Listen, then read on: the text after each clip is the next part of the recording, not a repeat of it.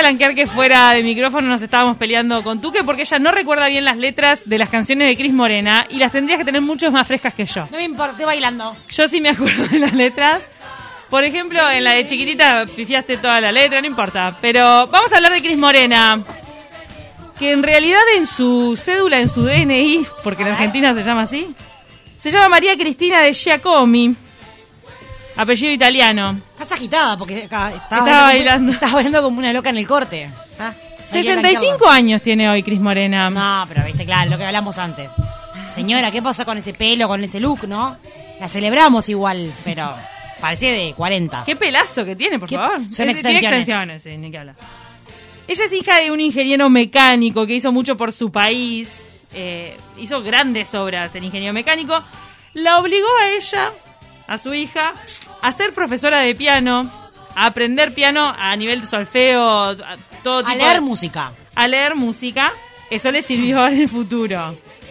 Ella estudió trabajo social para ser asistente social. Le faltaron dos materias para recibirse porque vino la dictadura militar y cerró la facultad. Y ese talento musical que ella tenía lo desplegó haciendo canciones para varios, varios artistas y ella detrás de, o sea, no estaba expuesta, digamos. No figuraba. Como decíamos anteriormente, le hizo canciones a Sandra Mianovich, a Sergio Denis y este descubrimiento, que lo contó en una entrevista con Jay Mamón por los 30 años de Juate conmigo, contó que le había hecho canciones a Flavia Palmiero. Mira. La, Flavia está- la ola está de fiesta, se llamaba el programa de Flavia Palmiero. Es más, era como, eran antagonistas en el momento cuando nosotros consumíamos Cris Morena. Flavia era la otra. Claro, Flavia gran era, competencia. Flavia era la otra también de Yuya. Yuya Sí. y, y Flavia eran como, se- se co- eran como competencia en una época. Pero de Flavia Palmiero, por ejemplo, hizo esta canción. Igual Flavia, perdón, ¿no? Pero ¿no era más para guachos? Sí, más para guachos y Cris Morena más para adolescentes. Claro, era como tenían públicos distintos. Bueno, y Cris Morena en realidad arrancó...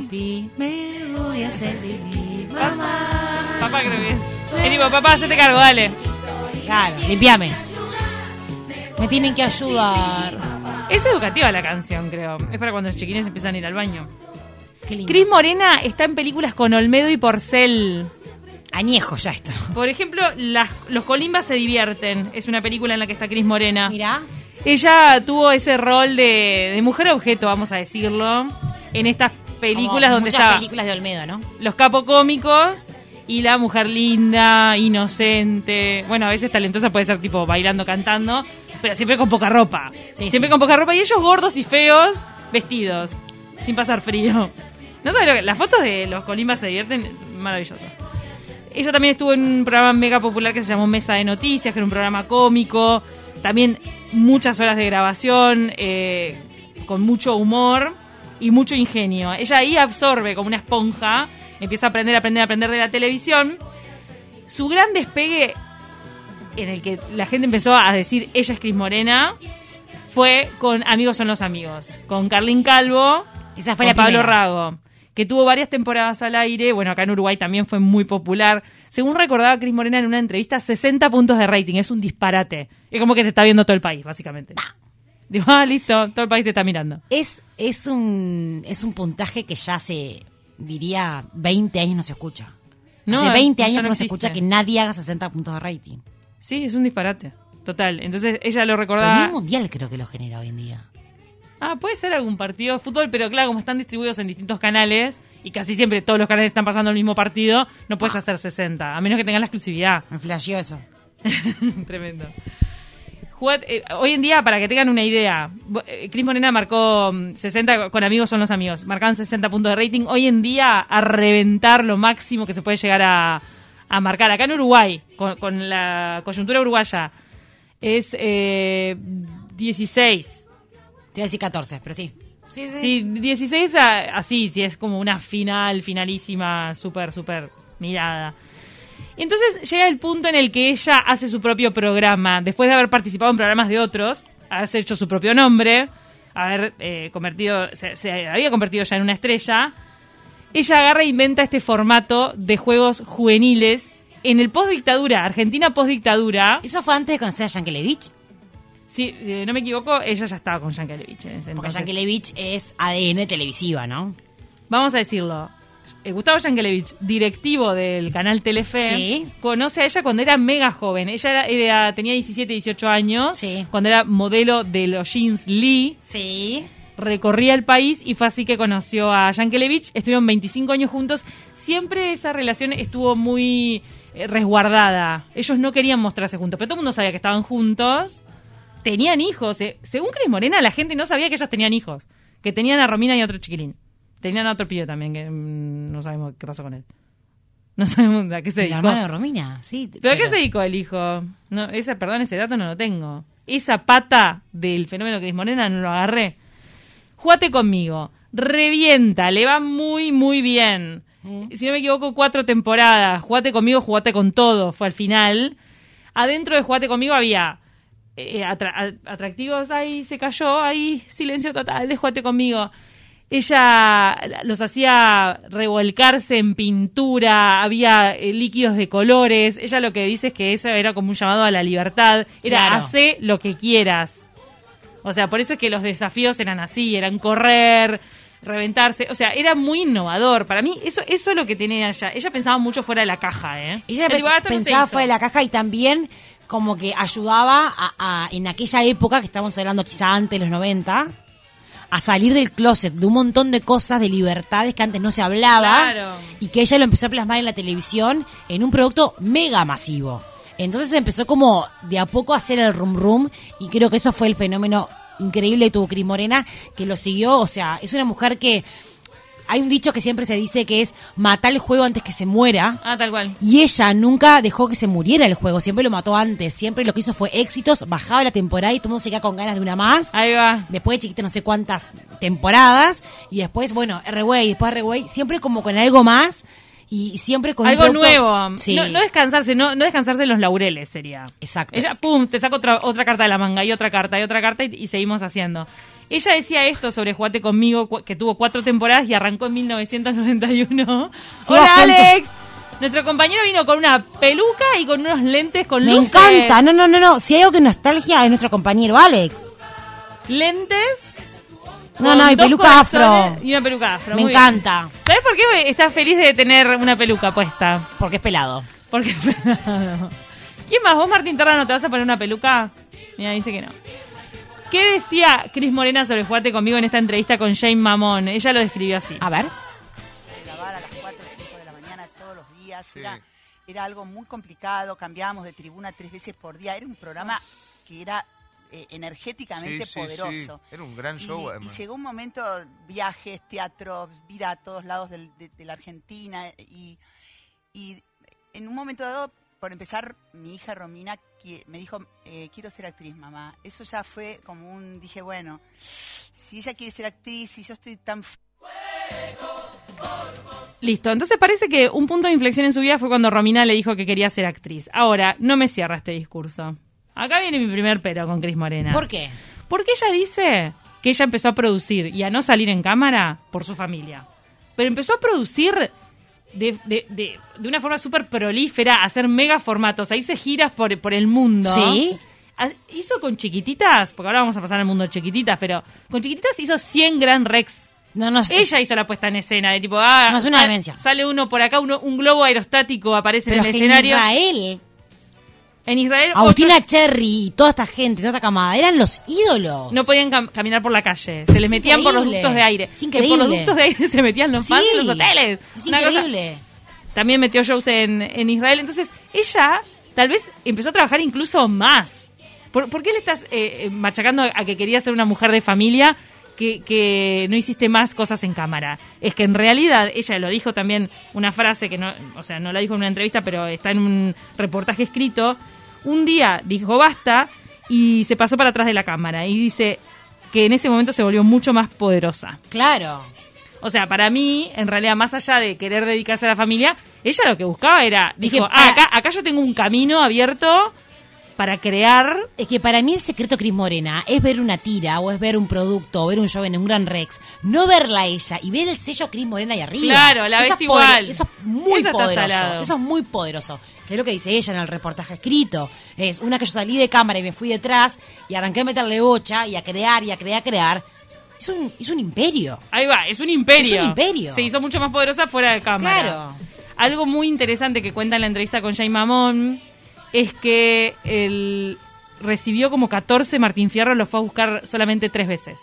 Porque ella se resguarda mucho de la energía, dice, que hay entornos, hay lugares, hay eventos donde ella siente que le chupan la energía. Y que es por eso que tampoco hacía tan pública su vida con Yankelevich, con Romina, con su otro hijo, que hoy en día es el presidente de Telefe, Tomás. Yankelevich.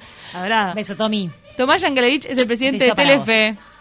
Y en Televisa también está. Parece claro. Todo el mundo siguió el linaje ese. Y lo pasa televisión, que- televisión, televisión. A ver, es como que Gracias Alicia por este lo, dato. ma- lo mamaron literalmente, o sea, fíjate que esta mujer es, es una es una tiene una cuna de, de arte y sus hijos son art- fueron artistas, Romina, es una artista nata, o sea, vos la mirabas hacer su laburo y capaz que no es como una Juana Viale.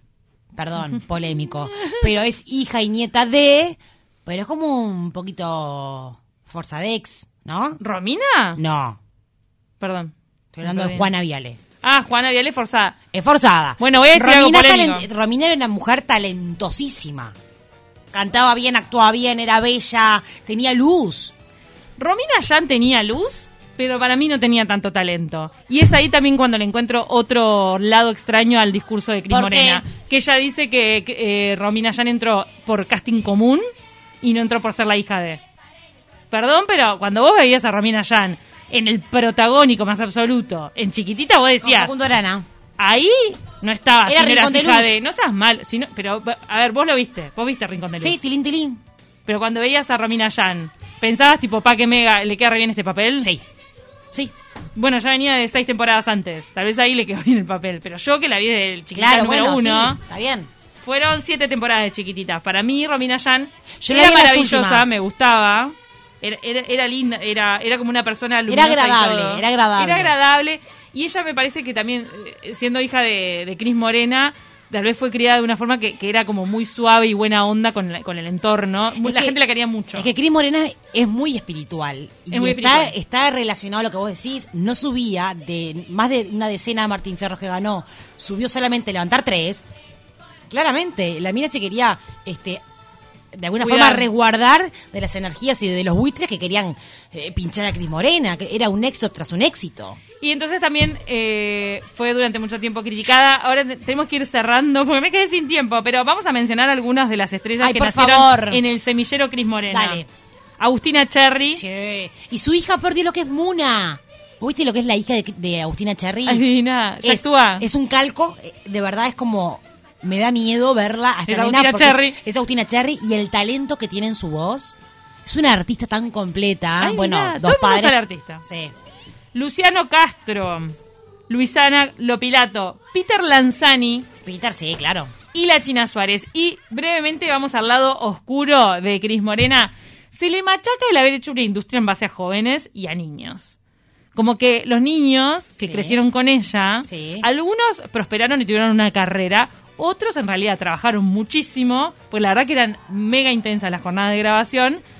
Y luego sí, alimentaron esa industria, ganaron popularidad, pero después tampoco es que digas, eso me sirvió para salvarme la vida. Bueno, hay una actriz que de ojos muy bonitos, que es amiga Pampita, que la verdad que no estoy recordando su nombre. Que La es- tenemos, Angie Balbiani. No sé Angie. si, me da el si nos da el tiempo para que escucharla. está embarazada, este, que sea de como era gordita de la casa de Rincón de Luz. Bueno, justamente por un intercambio que tuvo con Jay Mamón en esta entrevista que cité tanto hoy, eh, bueno, en realidad iba a citar por el tema de la industria eh, nutrida de niños y de talentos jóvenes. A Peter Lanzani una vez se le ocurrió dejar Casi Ángeles. Sí. Y Nico Vázquez lo convenció de que se quedara porque se dio cuenta Peter Lanzani de todo lo que se estaba perdiendo de su juventud.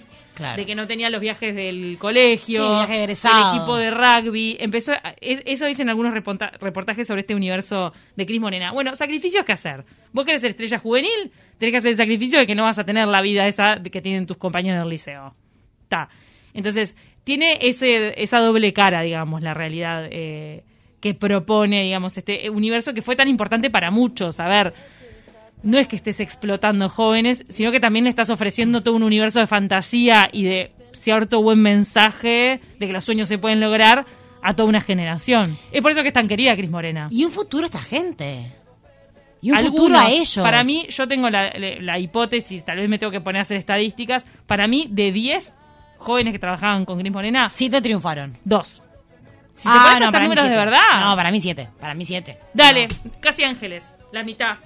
Casi, Casi. ángeles, el rubio peludo, ¿dónde está? ¡Tacho! ¿Dónde está Tacho?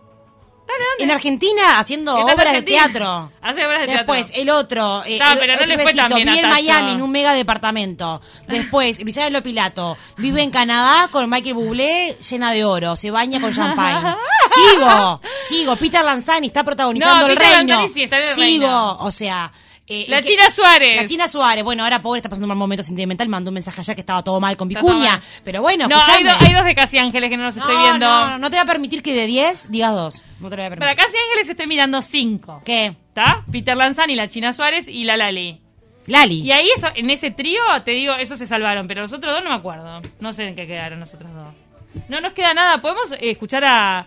Para, después de la tanda, ¿podemos escuchar el, entonces la polémica con Jay Mamón? Sí. Vamos a ir a la tanda, al flash informativo, y al regreso, Sí. la última polémica que protagonizó Cris Morena, que fue con Jay Mamón, y que de alguna manera dejó entrever ese lado mm, Oscureli. más turbio eh, de, de lo que ella propuso durante los 90 y que marcó tanto. Estamos escuchando a una canción de Casi Ángeles. Sí, esta de Emilia Tías. Bueno, Emilia Tía siguió actuando, es más, ahora está en Uruguay grabando. claro, pero porque es una está- de las de 10 de 7. Se armó un debate antes de irnos a la tanda y al flash informativo de cuántos de, de cada elenco de las tiras de Cris Morena, Sí. cuántos de ahí siguieron con esa carrera. Ahora, no te digo que a los, los que no se- siguieron la carrera actoral es que eh, no se les dio la oportunidad o cayeron en la desgracia, sino que a veces hay algunos que no quieren no quieren más. O sea, no les gustó, es como Bueno, probaron a gracias, personal. chau. En realidad hay una que se volvió multi hippie que es Camila la R, güey. Usaba rastas. No, y después tenía un pelo como, tú, como el tuyo, como colorado, ¿te acordás? No tenía colorado. Camila de Rewey eh, se fue a vivir a Jujuy, así, viene en las montañas argentinas, este y vive de un modo muy, muy conectado con la naturaleza. Pero bueno, nos había quedado pendiente A ver. escuchar la última polémica que protagonizó Cris Morena, porque a raíz de los 30 años de Jugate Conmigo visitó varios programas, dio muchas entrevistas. Estoy casi segura y estoy en condiciones de afirmar que para mí ella pone como condición no hablar de su vida personal. Sí, pues es probable. No es habla probable. de Romina Yan, de su hija que murió a los 36 años. Creo que ha dicho dos cositas desde que murió hace ya varios años y no dijo más.